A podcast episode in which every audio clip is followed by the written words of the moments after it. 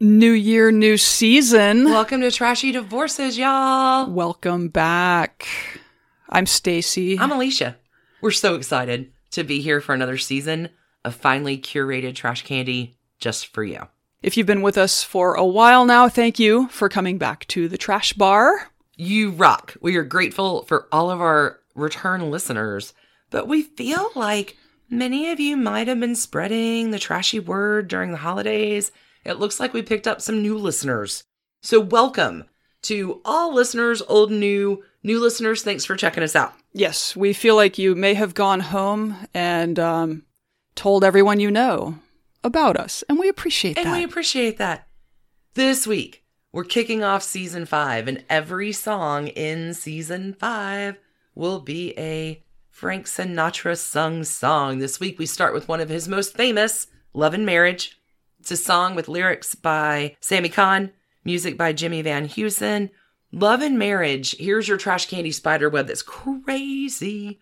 Love and Marriage is originally introduced by Frank Sinatra in the 1955 TV production of Thornton Wilder's Our Town hmm. that was aired on Producer's Showcase with, you remember who was the. Oh, God, really? Yep. Dominic Dunne worked on that production, and that is the first time that Dominic Dunne and Frank Sinatra met each other and the feud begins. That is fascinating. All right, in 1956, Love and Marriage won the Emmy for Best Musical Contribution from the Academy of Television Arts and Sciences.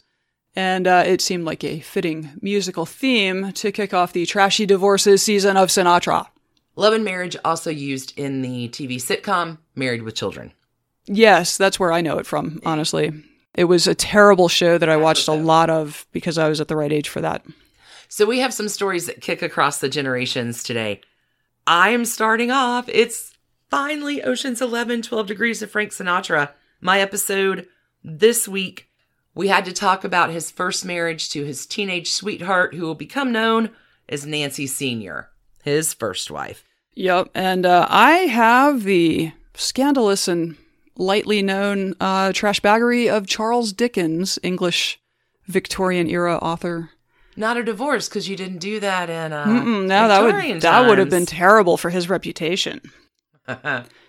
Y'all, so we hope you have had a terrific December. That you are kicking off a great 2020. We have been out for a few weeks, so we have a ginormous magic mirror this week. Many, many thanks.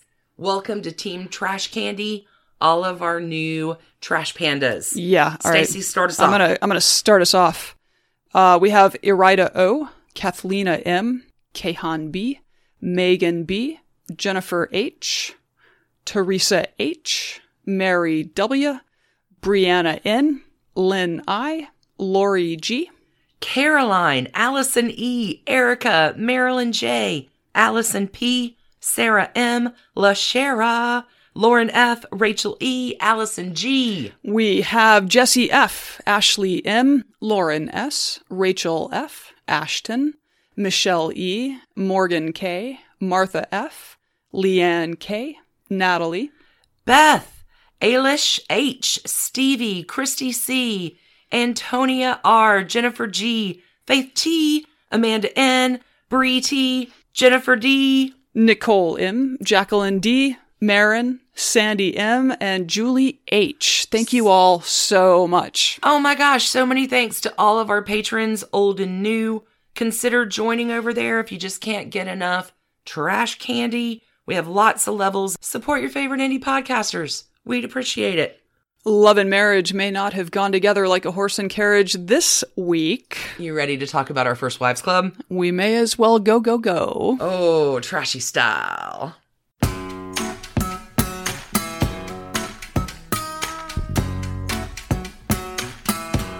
So, Alicia, I've been noticing um, all of the index cards and string tied to walls and stuff, and I feel like maybe you're planning something. All color coded. all color coded.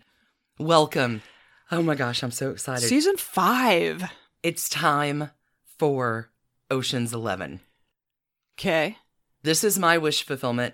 This is a lot of other listeners' wish fulfillment. Our Social streams are amazing and they give us so many ideas for That's true. divorces everybody wants to hear and Mhm. for everyone who's ever had a divorce with any degree of attachment to Frank Sinatra.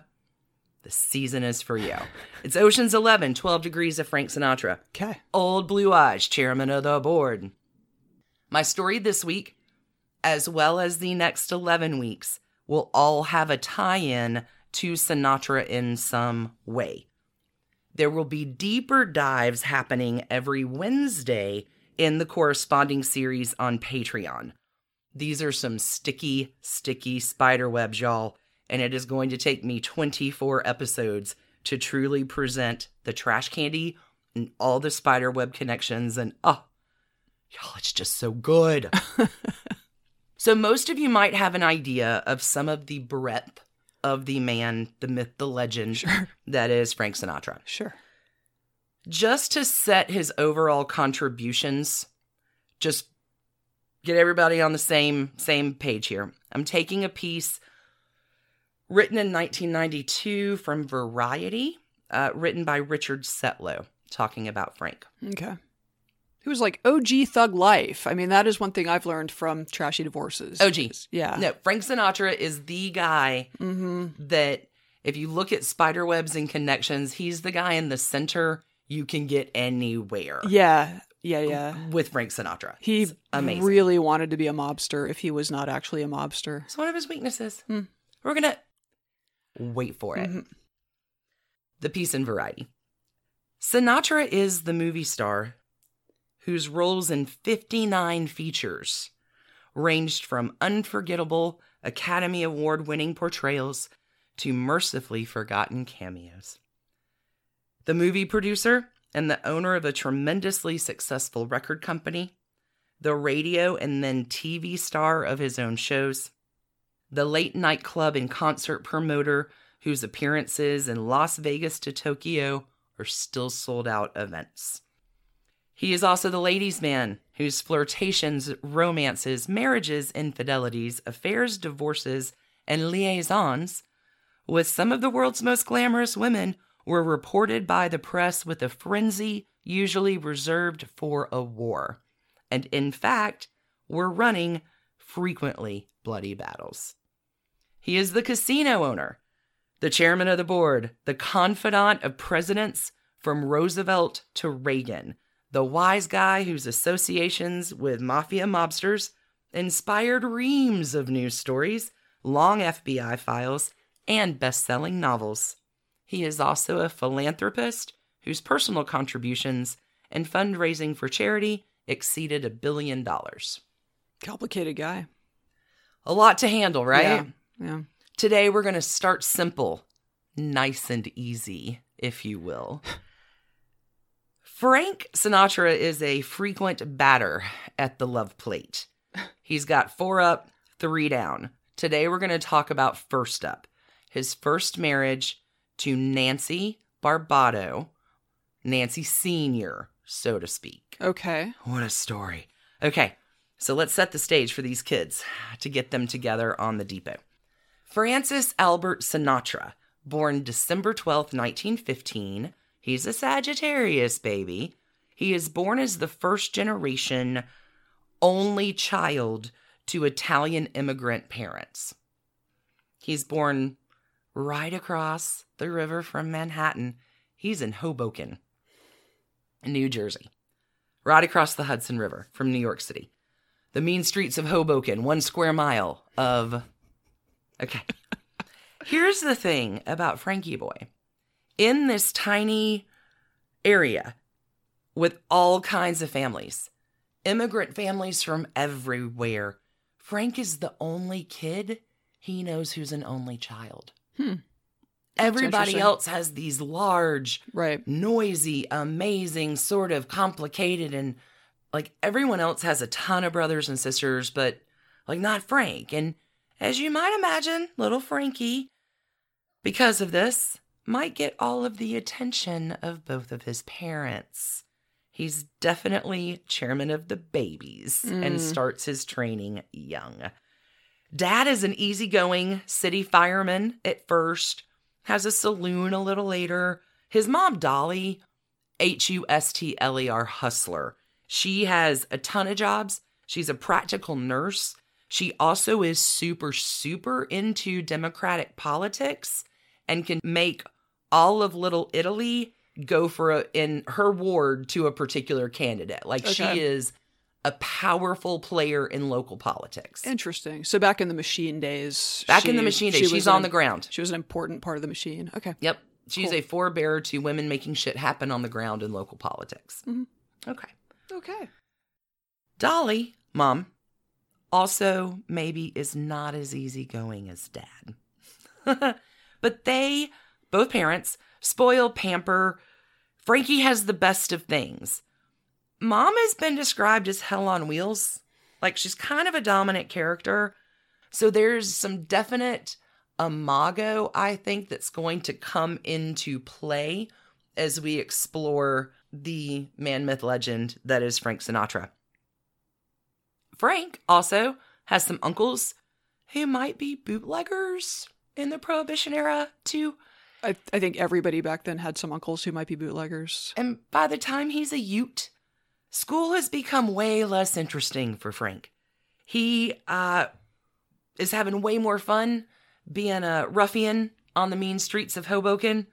He's hanging in the pool hall, doing some boxing, and by high school, his formal education is complete. Quits. And his mom's is like, all right, uh, we'll get you a job. That's cool. So he shuffles around like a ton of gigs. He works on the docks, he slings papers. Like every gig he can get, he takes because he's not in school. So let me go check out the streets Yeah. of Hoboken. Okay. Sure.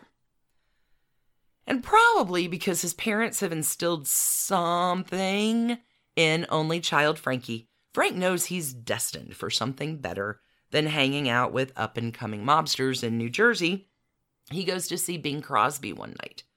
And the heavens open, lightning strikes, and Frank Sinatra is like, This is it. I'm going to be a singing star. Hmm. This is what I want from my life. Fortunately, it appears he actually could sing. Well, like singing's never been his thing. Like he's his dad like has a saloon. He sings a little, like gets a nickel and a pack of cigarettes or whatever. But becoming a becoming a star, sure. no. But he's in the audience that night with a little girl. Not a little girl. She's seventeen. He's nineteen. He's on a date with uh, Nancy Rose Barbato. She's born March 25th, 1917. She's a little younger. They meet in Long Branch, New Jersey in 1934. So they are childhood sweethearts. Nancy Rose is the daughter of a plasterer.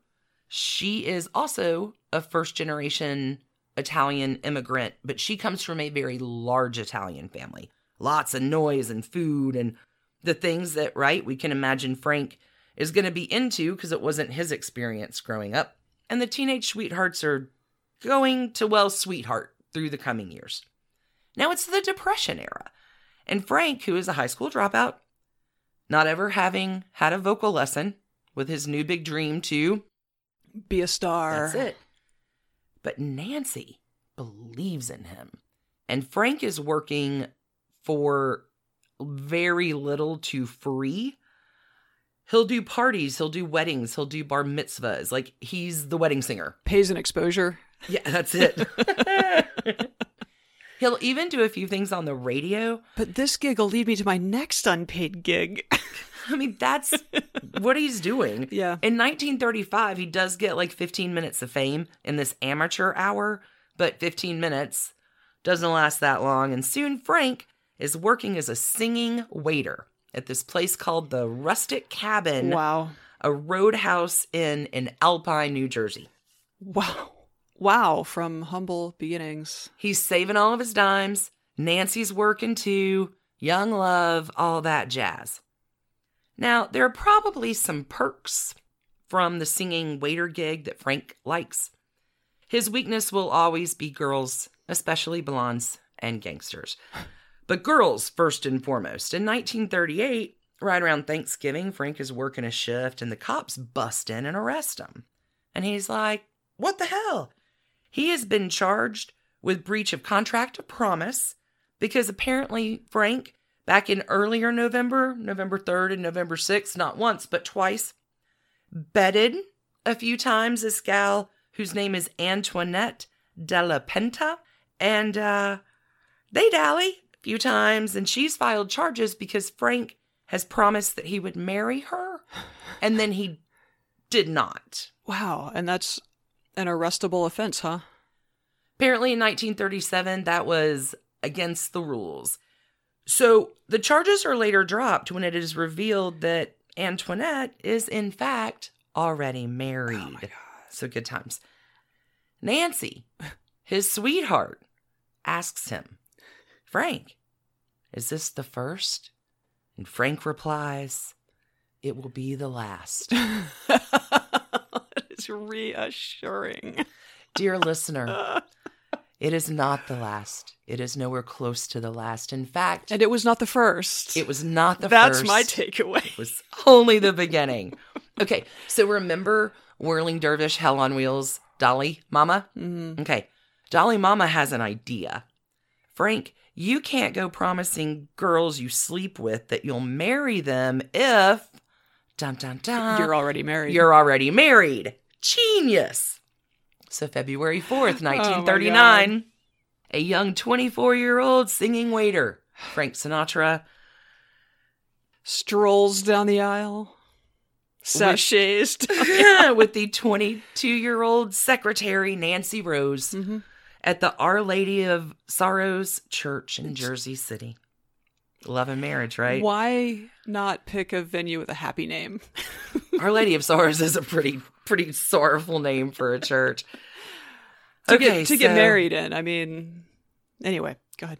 love and marriage, horse and carriage, and all that. There's no honeymoon because the two of them are so broke, they take the weekend and have to be back at work on Monday. Yeah. Okay. Everything's coming up roses. Things are about to change pretty fast for our lovebirds. They get a three room, three floor walk up on Garfield Avenue in Jersey City. The rent is $42 a month. I mean, sure, the depression and everything, but those were the days. and Nancy is legit working her tail off all the time to support Frank's dream. She believes in him so hard. She gets a $15 advance on her salary to have publicity photos made of Frank. And in 1940, the break that lasts longer than 15 minutes is going to happen. Okay. One night, performing as a singing waiter at the rustic cabin, just so happens to be in the audience the trumpet playing band leader, Harry James, with his first wife, Louise. And Harry sees Frank and is like, that's our guy. Little fun spider web here. Harry James is going to divorce Louise in just a few years. I noticed that you called her his first wife. His second wife is Betty Grable, Hmm. she of the legs. Okay. But right now in 1940, Harry James is like, hey, I can make you a star. Let's change your name to Frankie Satin. And Sinatra's like, nah, bro, we're not going to do Oh, that. thank God. Okay. But Sinatra will happily take your one year, $75 a week contract, Wow. and it's on. And his rent is 40 bucks a month? That he's. Life is changing. Yep. everything's coming up roses. So Nancy goes on tour with Frank and Harry James and the band. Nancy says those were the best days of her life. The best days last for about seven months because seven months later, Frank is on to a new band. He is now the front man for Tommy Dorsey.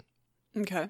Nancy's back home, having baby number one, Ah, whose name is also Nancy yes. Confusingly. named after her mother. So to clear up confusion, Nancy Rose Barbato Sinatra, that we have been ta- calling Nancy, is now Nancy Senior, different than baby Nancy, who's Nancy Junior. Sure.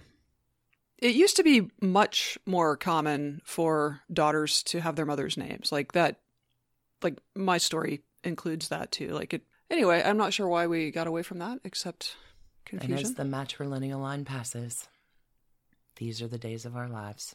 Okay. Nancy Jr. is born in June of 1940. Nancy Sr., dutiful wife, taking care of baby. Nancy Sr., I swear die. Nancy Sr. is running Frank's fan club. She's signing his pictures. She's writing thank you notes while he's on the road. if only there had been Patreon. Frank, here's their trick because this is seriously still how broke they are. Frank will call her collect and she'll answer, Hello. Hi, I need to speak to, you know, collect call for Frank Sinatra. And they're broke, right? So he gives her an opportunity to be like, Oh, all right. Yeah, uh, he's not here. She gets to give a few words and he's like, Oh, okay. No worries. Da da da. It's their secret code, so they never get charged for a call, but he still calls in to check up every day and they do it with just a few words right. within the collect call for interchange. That's uh Isn't that interesting? that's very smart. I mean, it's just it's all good. We can't afford the money. Just checking in. Yeah. But they have their own like secret code. By 1942, Hollywood is calling, and Frank is in a movie with the Tommy Dorsey band, little MGM flick called Ship Ahoy. And legitimately, by 1942, Frank is the most famous singer in the nation. Please ask the question because your face just went, huh?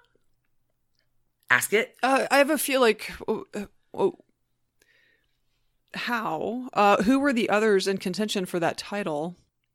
What ha, tell me how this happened. Because maybe nobody, because Frank's the only guy left standing who's not fighting in World War II. Oh, Oh. There you yeah.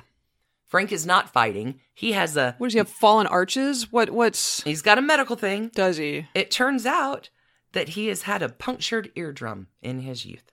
So he is disqualified from service. Seriously? Okay, so there is a lot of scuttlebutt about this at the time. It is not looked kindly upon Yeah. by the menfolk. Cadet Bone Spurs, yeah. he should be serving too.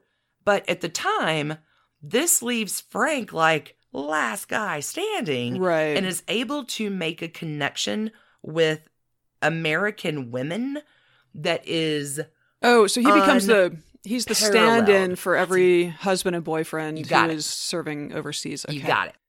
Or is just away at basic training or or whatever. Yeah, okay. That's it. He's going to make his connection with men a little way down the road, but right now, Frank becomes a fixation for lonely American women whose Right. men are fighting at the front, and a lot of young girls too who aren't married. Mhm. He's so it's funny to me that people think it was Elvis or the Beatles that shocked the world with these crazy, out of control girls. Nope. Frank was doing this in 1942. He decides to go solo. He has a three week gig at the Paramount in New York, sold out every night. The fake news, like the news at the time, Mhm. the news at the time is writing articles about how much are they paying all these girls to come in and scream? Because Oh. girls certainly wouldn't do this. That's how nuts Mhm. women are Right. about him. He gets that three week gig, never looks back. A star is born. He's gone solo. Women love him. I mean, do you think he had connections with powerful someone's to keep him out of the war or was that The mafia? Oh, I don't. I. so we've got a whole lot to talk about on Patreon. Great question. Okay. okay. Add an index card and wrap some pink yarn around that one. okay. Gotcha. But just to set the stage of his popularity in the 1940s, he has 17 top 10 singles in the 1940s. Wow. He's the biggest thing there was. So 1944, big year. His son Frankie Jr. is born. Okay, so they've each got one namesake. That's it. also in 1944, Louis B. Mayer gives Frank a half a million dollar contract. yeah, you can't be a an entertainment star without Louis B. Mayer knocking on your door in the 40s. So the Sinatra family is heading west. Sure. It's the mid 1940s. The movies are really good to Frank for now. He's breaking all the rules. He's singing, he's acting, he's doing the thing. Sagittarius boy, only child, has the spotlight and everything's great. But here's Nancy Sr. Two kids, responsible with cash, tending home and hearth. And Frank is gallivanting around Hollywood, just having a good old time. And even though the family has moved out to California to be closer because they've still been, right, bi coastal for the last little bit, Frank's never home. He's pretty busy with the scene. He's making his mark on Hollywood, carrying on with all the ladies. Punching Dominic Dunne in the face. Not yet. Not yet. Hold on. He's soon going to begin a steamy affair with Lana Turner, the sweater girl. We're really sorry, Nancy Sr. Oh, we're so sorry. We would have told you this was happening if we, or this was going to happen if we had our podcast back then. It'll be the last. No, No. it's, not, it's never going to be the last. Okay. So, Lana Turner, y'all, I know it's awesome. It's a great story. She's coming for you next week. So, I do want to drop in here, though, that as it pertains to Frank and Nancy Sr., Frank outfits a love pad for he and Lana that Lana sees and promptly turns down. Like, I see a lot of Barney Stinson decorating schema in my imagination. Lana wants to marry Frank. And remember, Frank has specifically gotten married to avoid sticky situations Right. like this. They fizzle out. Huh. Frank is not going to stay dormant for long, but right now he's going to crawl back to Nancy Sr. But before we enter Ava Gardner, Oh wife Oh, number God. two, and how we get there, I have a few fun facts Okay. for you about Frankie Boy. In 1945, he stars and produces in a film short called The House I Live In, which promotes religious and racial tolerance. In 1945. This short film will win him an honorary Oscar, but it will also get him branded as a pinko communist and a mob lover. Hmm. So the Hearst papers hate him. Interesting. And Frank starts or finishes, I don't know, uh, this feud with a columnist named Lee Mortimer, who gives Sinatra a bad review, insinuates Frank is a gangster. There's a Lee Mortimer with Hearst has it out for Sinatra. Yeah, there's, there's, it's not crazy to think that Frank Sinatra's a gangster, though. Well, in one night outside of Ciro's, uh, in a fantastic role model for Sean Penn, Frank decks Lee Mortimer, uh, knocks him out. Lee Mortimer sues Frank Sinatra for $250,000. That suit is settled out of court. Louis B. Mayer makes Frank pay Lee Mortimer $9,000 and publicly apologize. The other alternative is six months in jail. Yeah. And that's kind of a bummer on a career. Yeah. In part of this deal, Frank also has a bit of groveling to do in front of old WR, in front of William Randolph Hearst. He's got to go in front of him too and be like, sorry, man. anyway, Frank, at least at this time, has redeemed his standing with Louis B. Mayer. It's one thing. So in 1947, another funny fact thing happens, this time in Cuba. Like, we are definitely going to spend some time this season on Patreon talking about the mafia. I'm skirting your questions specifically on purpose because there's so many rabbit holes coming and I'm trying to stick to the narrative. But this particular story, Frank in 1947 gets invited and attends a mobster convention that's happening in Havana. Frank Sinatra is the featured guest. The mob and Lucky Luciano I think that's the thing is they understood him to be a guy like them. Like that, right? Well, because he is. He grew up with mobsters in Hoboken. These are his childhood. Yes. yeah. Yeah. Okay. But Frank is the featured guest at the mobster convention in 1947. And uh like Gangster Con or something. Gangster Con, yeah. And Lucky Luciano is bringing all the gang together. And Frank is kind of like, shit, should I stay or should I go? Like he comes in to perform or whatever, and they're like, yeah, stick around, Frankie, it'll be fun. Uh, he stays. So this will mean that his bad press is going to continue. So now he's a pinko commie gangster womanizer. Hmm. It's a lot to handle. Racking up the accolades there. Also in 1947, Frank begins a fairly secret affair with Ava Gardner.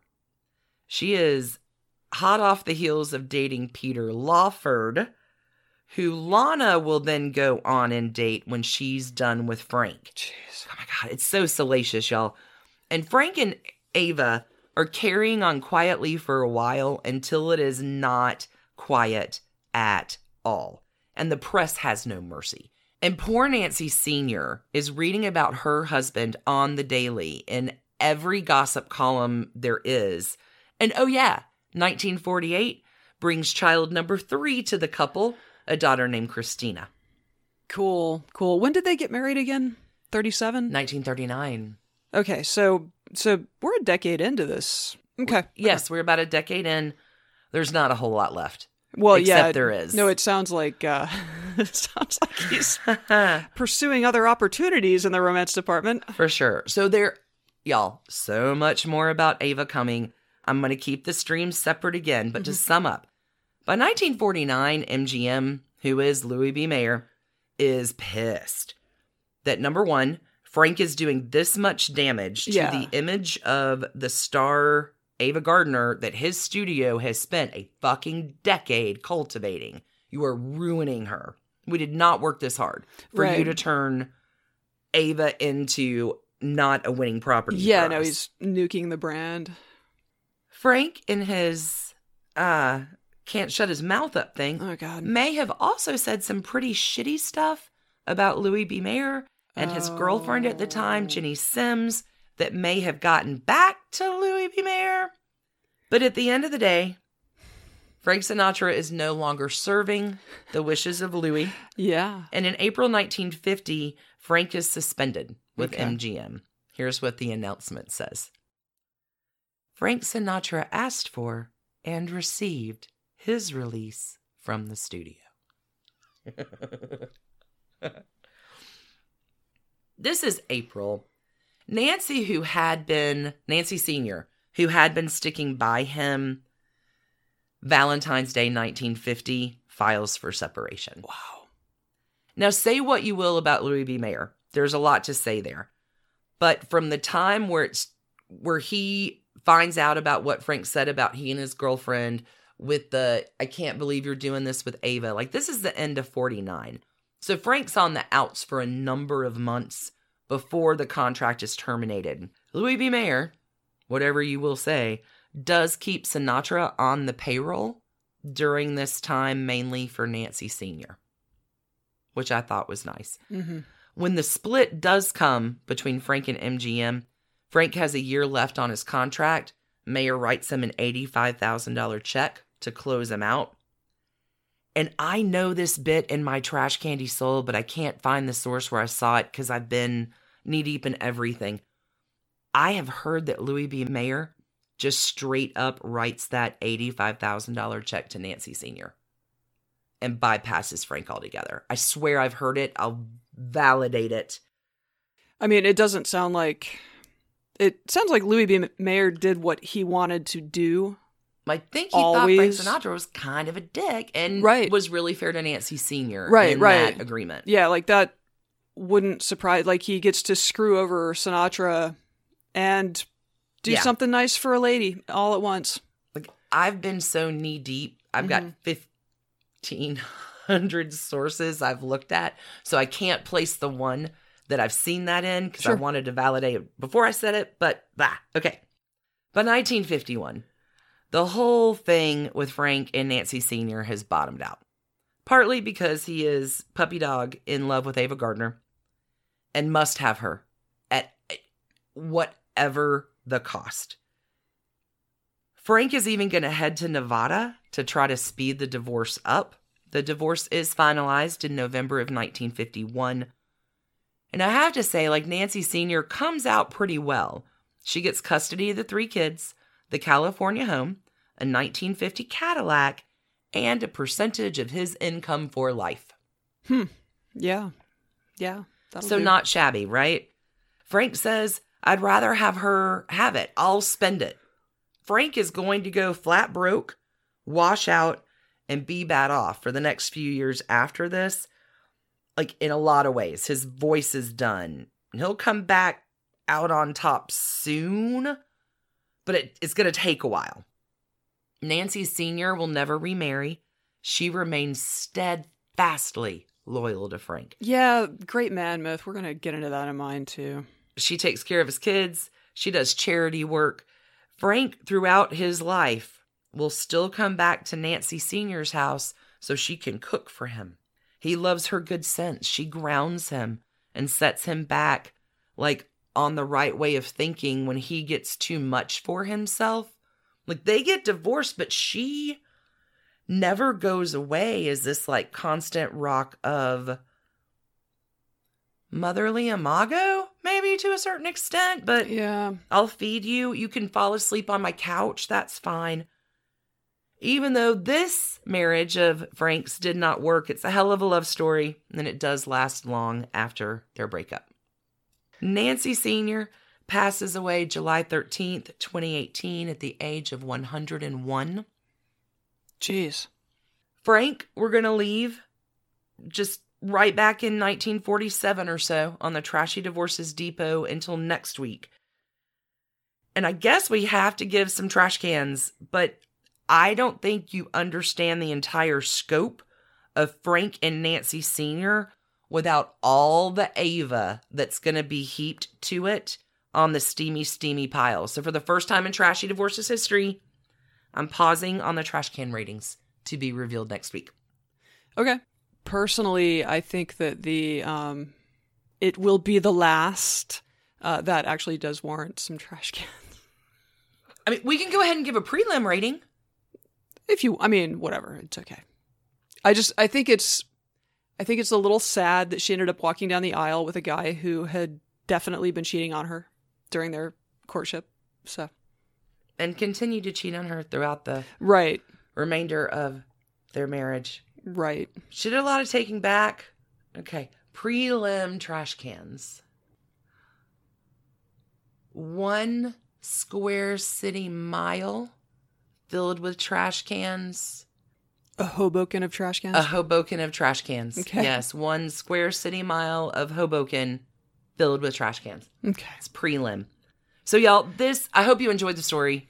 This is only the beginning. We have 11 more weeks each Sunday coming up, 12 weeks on Wednesday Patreon to deep dive into all the trash candy of these stories. Hang tight. I promise the part that you want to hear is coming. I've only Whichever part that is. scratched the surface today, just dipping a little toe in my hashtag trash pack chili. That's it. We're coming back with a Victorian style trash bag, but before that, let's take a little break to uh, reset our mental health. Let's do that. We'll be back. So during the break, Stacie, I have gusseted up my Victorian corset and applied a whole lot of rouge of misogynistic standards. Hmm. I'm ready to hear your Victorian trash pile. That's. Hey, Trash Pandas. When you need a brain break from your day, let me recommend the game June's Journey for Android and iPhone. It's a hidden object mystery game where you are solving a murder, uncovering family secrets, and, I don't know, exposing official corruption, all in an extremely stylish 1920s setting. Every scene takes you deeper into the mystery and introduces you to an expansive cast of characters as June Parker explores the questions surrounding her sister's apparent murder suicide at the family's beachfront estate. Add your own elements to the island from lush gardens to gorgeous new buildings. This story has so many twists and turns. Right now, we are on a global journey attempting to rescue June's niece, Virginia, it's a great combo of gameplay, it's a memory puzzle, a design project, an intriguing storyline with genuinely fabulous art. When you want to let your mind wander, relax into this glorious 1920s murder mystery and get lost in the fun. Discover your inner detective when you download June's Journey for free today on iOS and Android. I'm glad you've dressed for it. My story is called Charles Dickens was a deeply cruel, cheating dirtbag with an amazing PR machine. What? That's a hella title. that's a good. That's... And thus ends my story. no. We'll see you next week for another Um, yeah, episode of Trashy. Divorces. I've said what I came here to say. Wow, tell me, I need right. more of this. It's uh it's subs- I didn't know any of this until this week. There's a movie that I watched called The Invisible Woman. Wow, all right, let's get into it. In the pantheon of English language writers, Charles Dickens holds a special place. His unique mix of journalism and fiction produced a clear-eyed view of life in the Victorian era. Orphaned children, oppressive step-parents, abusive workhouses, and a dirty, grinding poverty enforced by strict societal codes. Oh, porridge. Exactly. He's also often credited with inventing the modern notion of Christmas, though, through his A Christmas Carol. Really? Yeah, so apparently, you know, when he was alive, like Parliament met on Christmas Day. Like it, it was, it was a holiday, but it wasn't. The holiday. It wasn't this thing we do every year. Um, anyway, possibly a better time back then. I don't know. But all the soot. There was a lot of soot. Lots of soot. Uh, for everyone with complicated feelings around the holidays, you can thank old Chuck for that. so he was by far, the Dickon Dickens. yeah, like short of like a king, which it was the Victorian era, so it was a queen. He was the most famous man in Britain in his later years. Like he just, he was. We don't have literary celebrities like this anymore. He was a rock star. like he Interesting. it's ju- it's hard to like when he died there were comparisons made in the press to Christ. Wow. Yes. That's a big, kind of a big deal. Yes. So his peers, his children, everyone in his life they were completely addicted to giving him the great man treatment. They were so honored to live their lives in the presence of the greatness that was Charles Dickens. So Instead of a TM by his name, he has a GM. Yeah. Yeah, yeah, yeah. Charles this Dickens. great, Great man, man. myth. I mean, so what's ended up, what ended up being the legend of Charles Dickens was deeply deformed to the actual life he lived, because he he may very well have been a great man. He obviously produced great art, but they had to lie a lot to to make that great man label stick. So what I'm hearing you say is that you are continuing hundred percent with our brand of trashy divorces with crushing your heroes. Yep. Fantastic. Yup. Let's go. Yeah, cool. All right. It turns out that the father of modern Christmas was kind of a shitbag who very publicly abandoned his wife, took their children from her when he met a sweet young thing. Let's do this. Okay. Charles Dickens was born on February 7th, 1812, Aquarius. He was the second of eight children. When he was 12, his father was sent to debtor's prison, which was a thing back then. So Charles was forced to quit school at the age of 12 and go to work 10 hours a day at a warehouse where he pasted labels on poot on On Poot. on poots. so Charles was forced to quit school and work 10 hours a day at a warehouse pasting labels on pots of boot black. Ah! I like on Boots better. I think I'm leaving that in. Okay. Um, Americans know this stuff as shoe polish. And he, like the process was very, it was a multi, it wasn't just like dab on some glue and pa- like there was this whole wax paper thing that had to be done. It was whatever. The building was rat infested and it was like there were three children who were assigned to this task and apparently they were like swatting rats away all the time because it was it, Dickensian. is what we would call this. Okay. There was good news though, because eventually his grandmother died and left money to his father. So his father got out of prison. Oh, good times. This Yay. is- Thanks, this- Granny. Ex- Thanks for dying, Grant. Like, woof. The Victorian era was tough, man. So this experience left a big mark on young Charles, as you I would bet. imagine.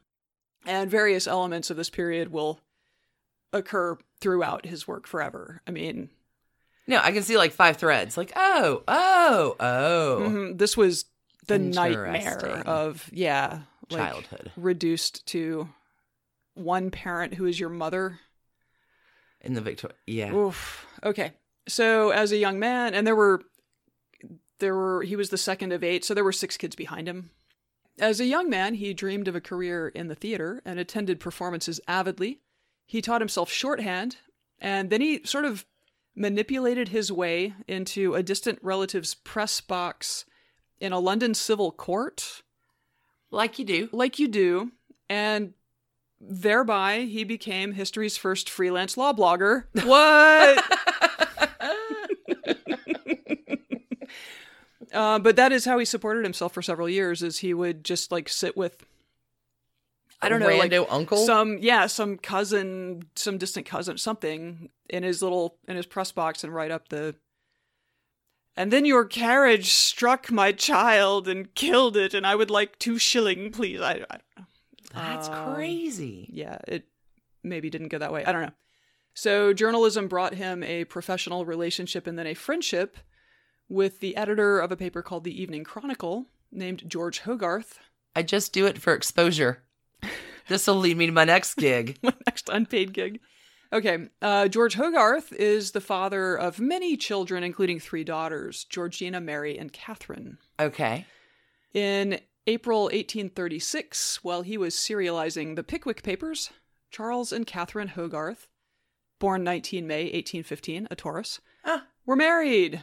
And after their honeymoon, her 17 year old sister Mary and his younger brother Frederick moved in to help them run their household. It was apparently very common for like the younger unmarried siblings to Move in with the most recently married. yeah That doesn't sound dangerous at all.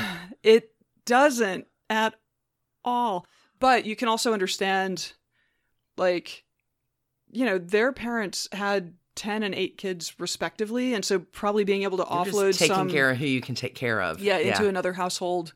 Yeah, where they're going to get fed is probably really helpful.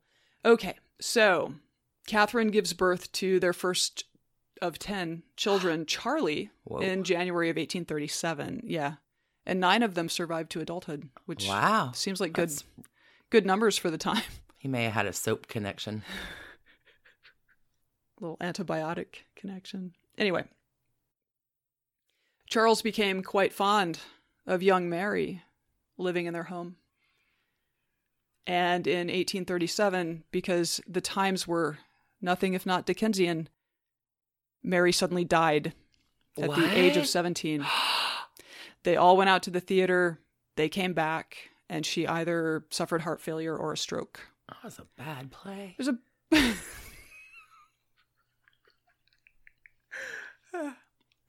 Poor Mary. I'm sorry. I don't mean to make light of Mary's death. That's very, very sad. It's very, very sad. Yeah. Um, yeah. And this sent him into a grief tailspin.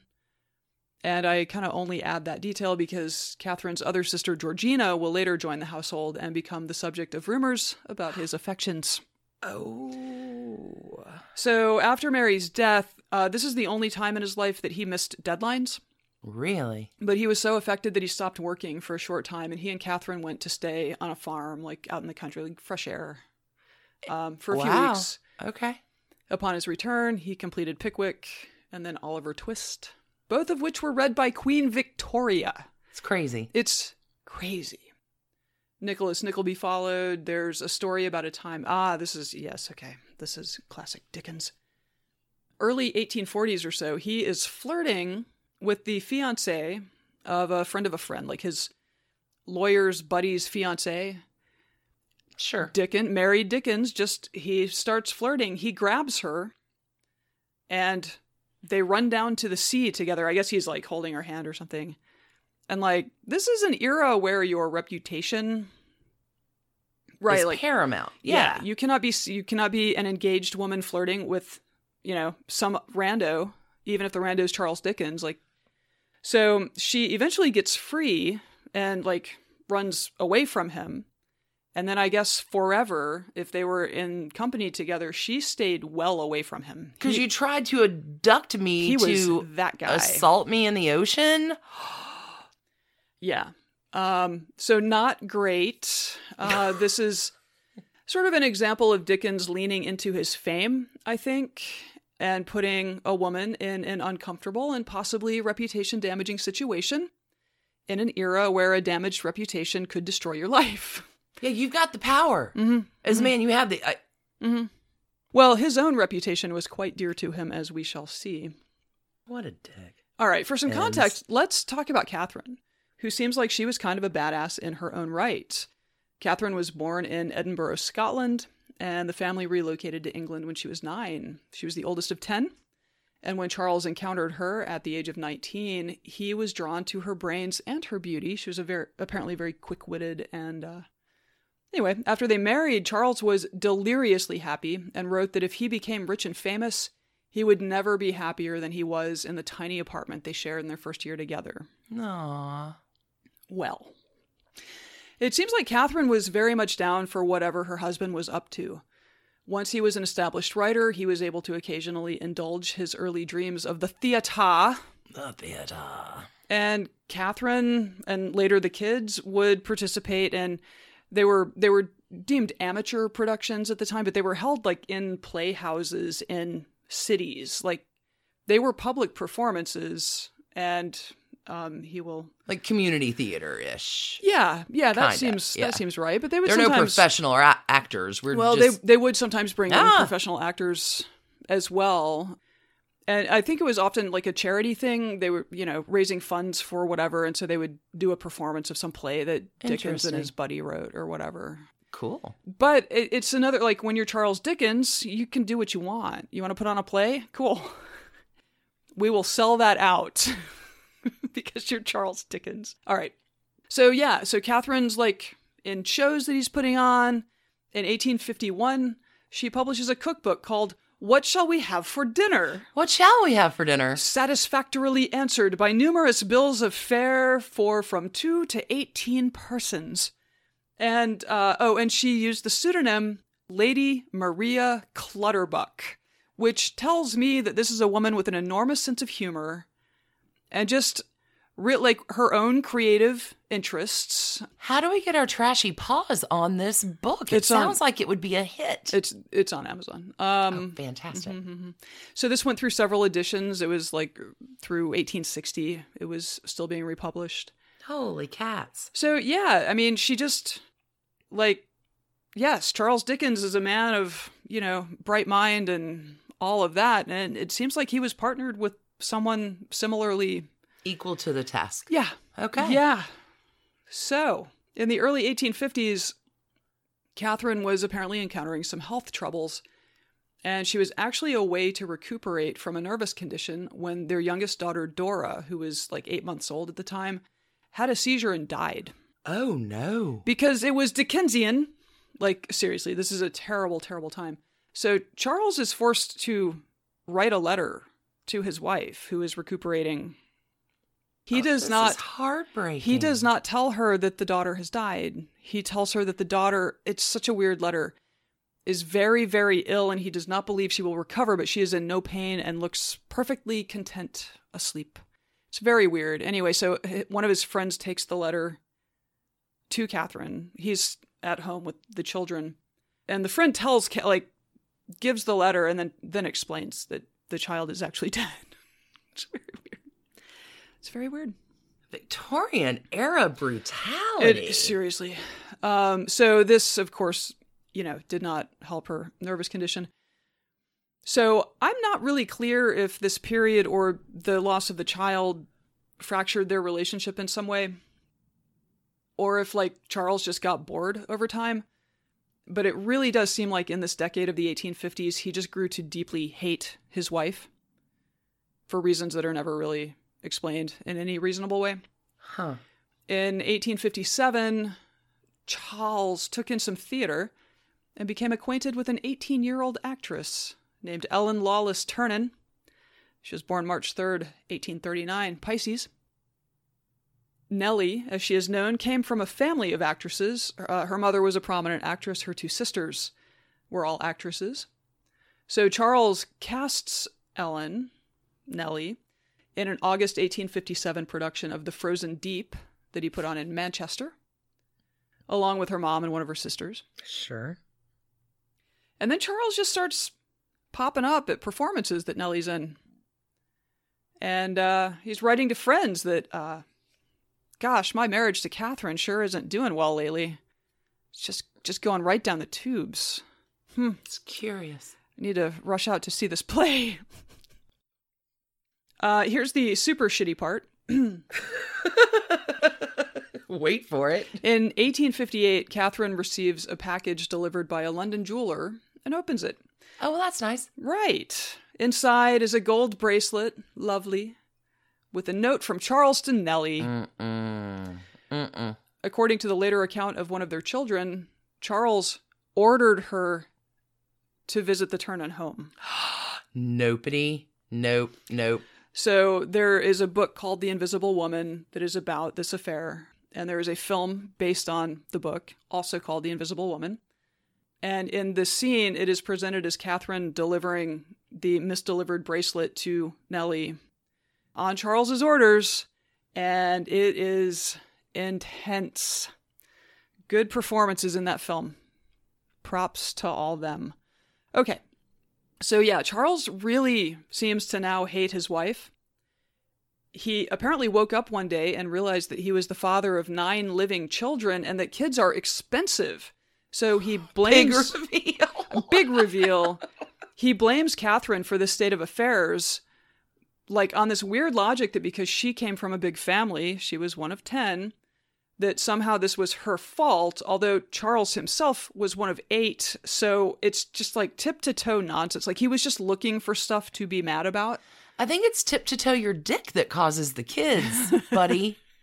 tip to toe, all of it. Mm-hmm. Catherine doesn't get pregnant without your influence. Yeah. Mm. Okay, so to heap on the cruelty, because Oh, really, no. Charles Dickens, mixed bag. In June of 1858, he publishes a notice in a bunch of London newspapers telling the world that he and Catherine have separated while strenuously denying the rumors that were swirling about his affair and the like it wasn't clear there were there were rumors about his affair with an actress and there were rumors about his affair with Georgina, his sister-in-law, Catherine's sister. Cool. Apparently, the Georgina rumors may not have been true. All right.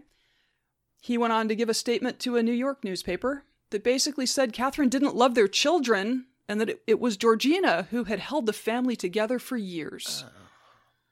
It's just gross. So, Catherine herself returned to her family, and Charles tried to keep all of the kids. And, like, he didn't want to pay for them, but he certainly didn't want mom to have them.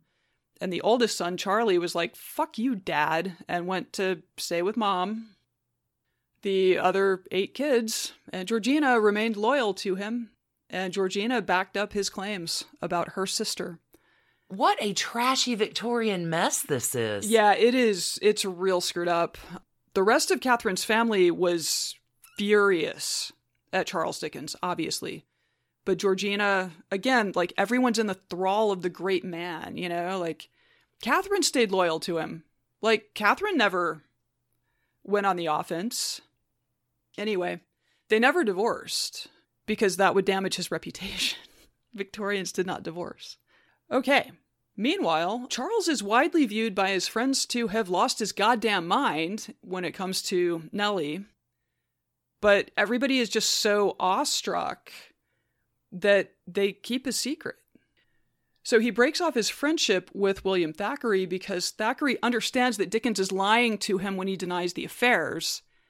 And he can't like he he won't accept it and Dickens is like, "Well, fine, we're done." My mouth is on the floor. In 1860, Nellie stops acting and just was the secret companion of Charles Dickens for the next decade. Her mother would often travel with them when they went to fun places like Paris. Oh my God. And Charles would rent homes under assumed names, and she would live in them, and he kept his London home, and there was another out like a suburban home. Mon Dieu. There's very little documentation about the specifics of their relationship because of the great man thing. So none of the Ternans ever wrote a word about this. And like everyone in his life. This relationship lasted 13 years until his death in 1870. So all of the people close to him know her very well. She is his companion. She's been a side piece for 13 years. Yeah. wow. So John Forster, who literally wrote the biography of his dear friend, fails to mention her at all. Never comes up. Just declines to address the fact that he was quietly partnered for more than a decade after his separation from his wife. And apparently, all the other biographies that followed have sort of carried that through. It's just this weird end of life period where he was just alone. He was not alone. Oh my. And like weirdly, Forster didn't seem to believe that Nellie's recollect- recollections of Dickens might be interesting to explore, right? Nellie's sister Franny, who also knew Dickens very, very well, oh, I bet. she went on to become a novelist. Oh. Never, never a word about it. She married a novelist, very prominent, Thomas Adolphus Trollope. Thomas wrote a three volume autobiography of himself that barely mentions his wife. because you can't, like, well, okay, she had been an actress, like, and acting was sort of a morally dubious profession in the Victorian era, at least according to sort of middle class sensibilities Right. but also because if you tug on that Ternan string at all, it's going to lead you to Charles Dickens, icon of England, Off and limits.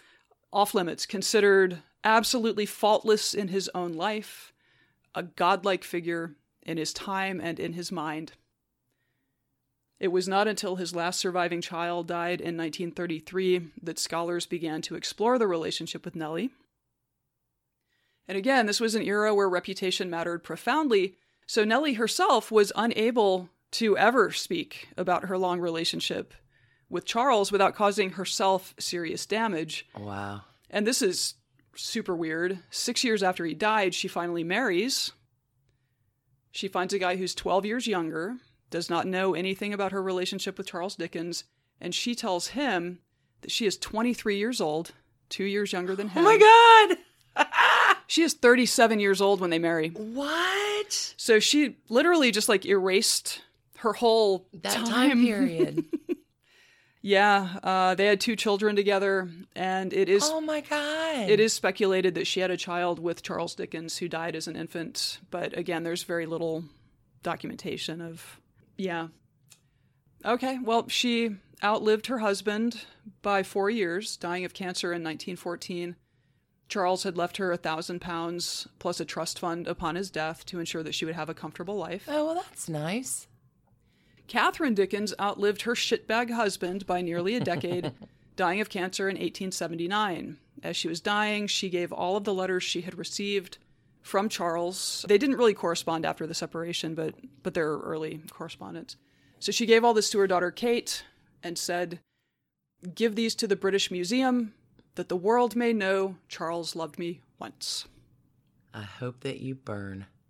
Seriously, yeah. And she was buried beside Dora, the infant. Oh. the only one of the Dickens family to be buried in the family plot. Because he's in Poet's Corner. Interesting. So what I'm hearing you say in Victorian times, it was number one, Queen Victoria. Mm-hmm. Number two, Jesus. number three, Charles Dickens. Yeah, and two, that the two order? and two and three may, Switched around a Mm-hmm. little. or they may just sort of like bleed into each other. it it was it's weird. It's like you can you can have that great man myth as long as you erase significant parts of the story. Well, as long as you have all your friends in the press that can erase significant parts of the story for you and make sure they never get out. It is remarkable. It's really, I, I mean, there was like a friend of one of the children's, one of the letters that they have substantiating Nellie, a friend of one of the kids wrote to them and was like, I heard that Charlie ran into his dad walking with that actress lady who's all in the news. And because it was a, like, it was a big scandal that his PR machine successfully quashed. He just insisted that there was no affair and then went off to France with her for months at a time or rented houses under assumed names. Stacie, that was amazing. That was some high quality Victorian trashy, trashy dirt. Do you have a Oh, no divorce. So we don't do. Can we just do trash can ratings on I'm gonna Charles do- Dickens? Great. I yeah, I we should do trash can ratings because that it, it was it was unimaginably cruel because like Catherine could never go on to Anything remarry else? because yeah.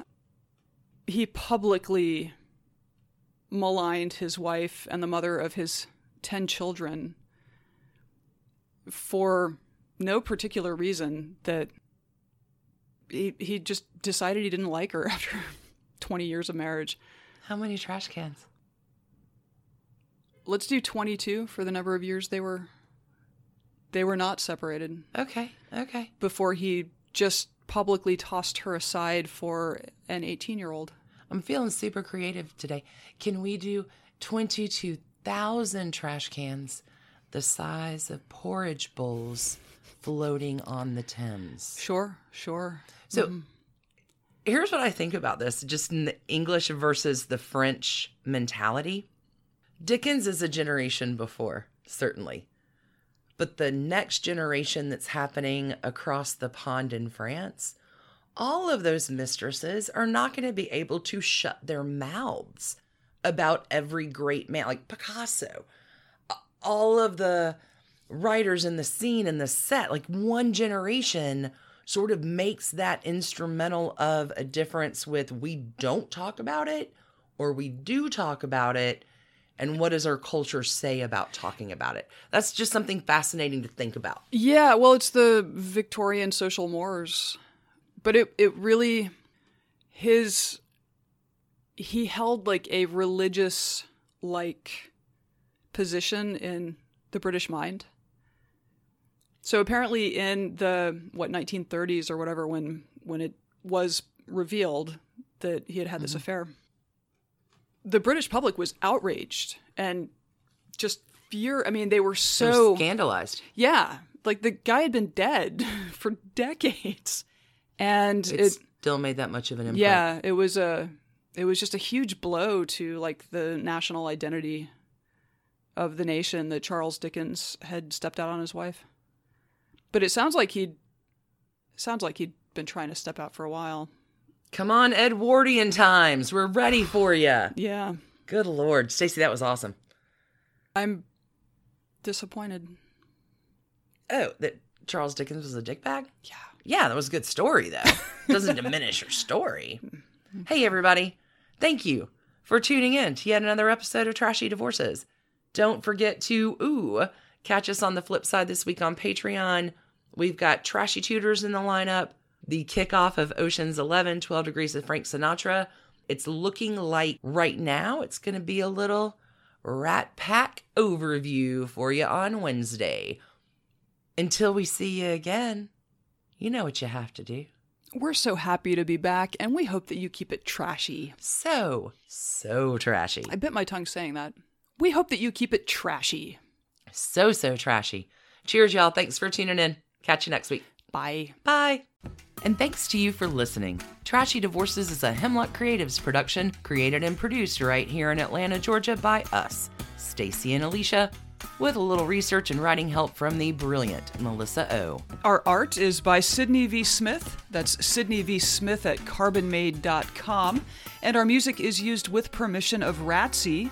Check her out at Ratsy's store on Instagram. And definitely drop into Ratsy's store anytime you're in Oberlin, Ohio. You can contact us at trashydivorces at gmail.com or find us on the World Wide Web at trashydivorces.com. If you need more trash candy in your life, our Patreon community includes some of the very best humans around and thousands of hours of bonus content at every level of support. Join the fun at patreon.com slash trashydivorces. Interested in some Trashy Divorces swag? Check out our merch shop and Trash Panda Enthusiasm Society at bit.ly slash trashy gear. Want to advertise with us? Reach out to sales at advertisecast.com for more information. And last but not least, come play with us on social media. I keep most of our Trashy Divorces Instagram hopping. Stacie and I share it up over on Facebook, including our Trashy Divorces podcast discussion group. Come join us over there, and thanks again, everybody, for listening. Keep it trashy, y'all.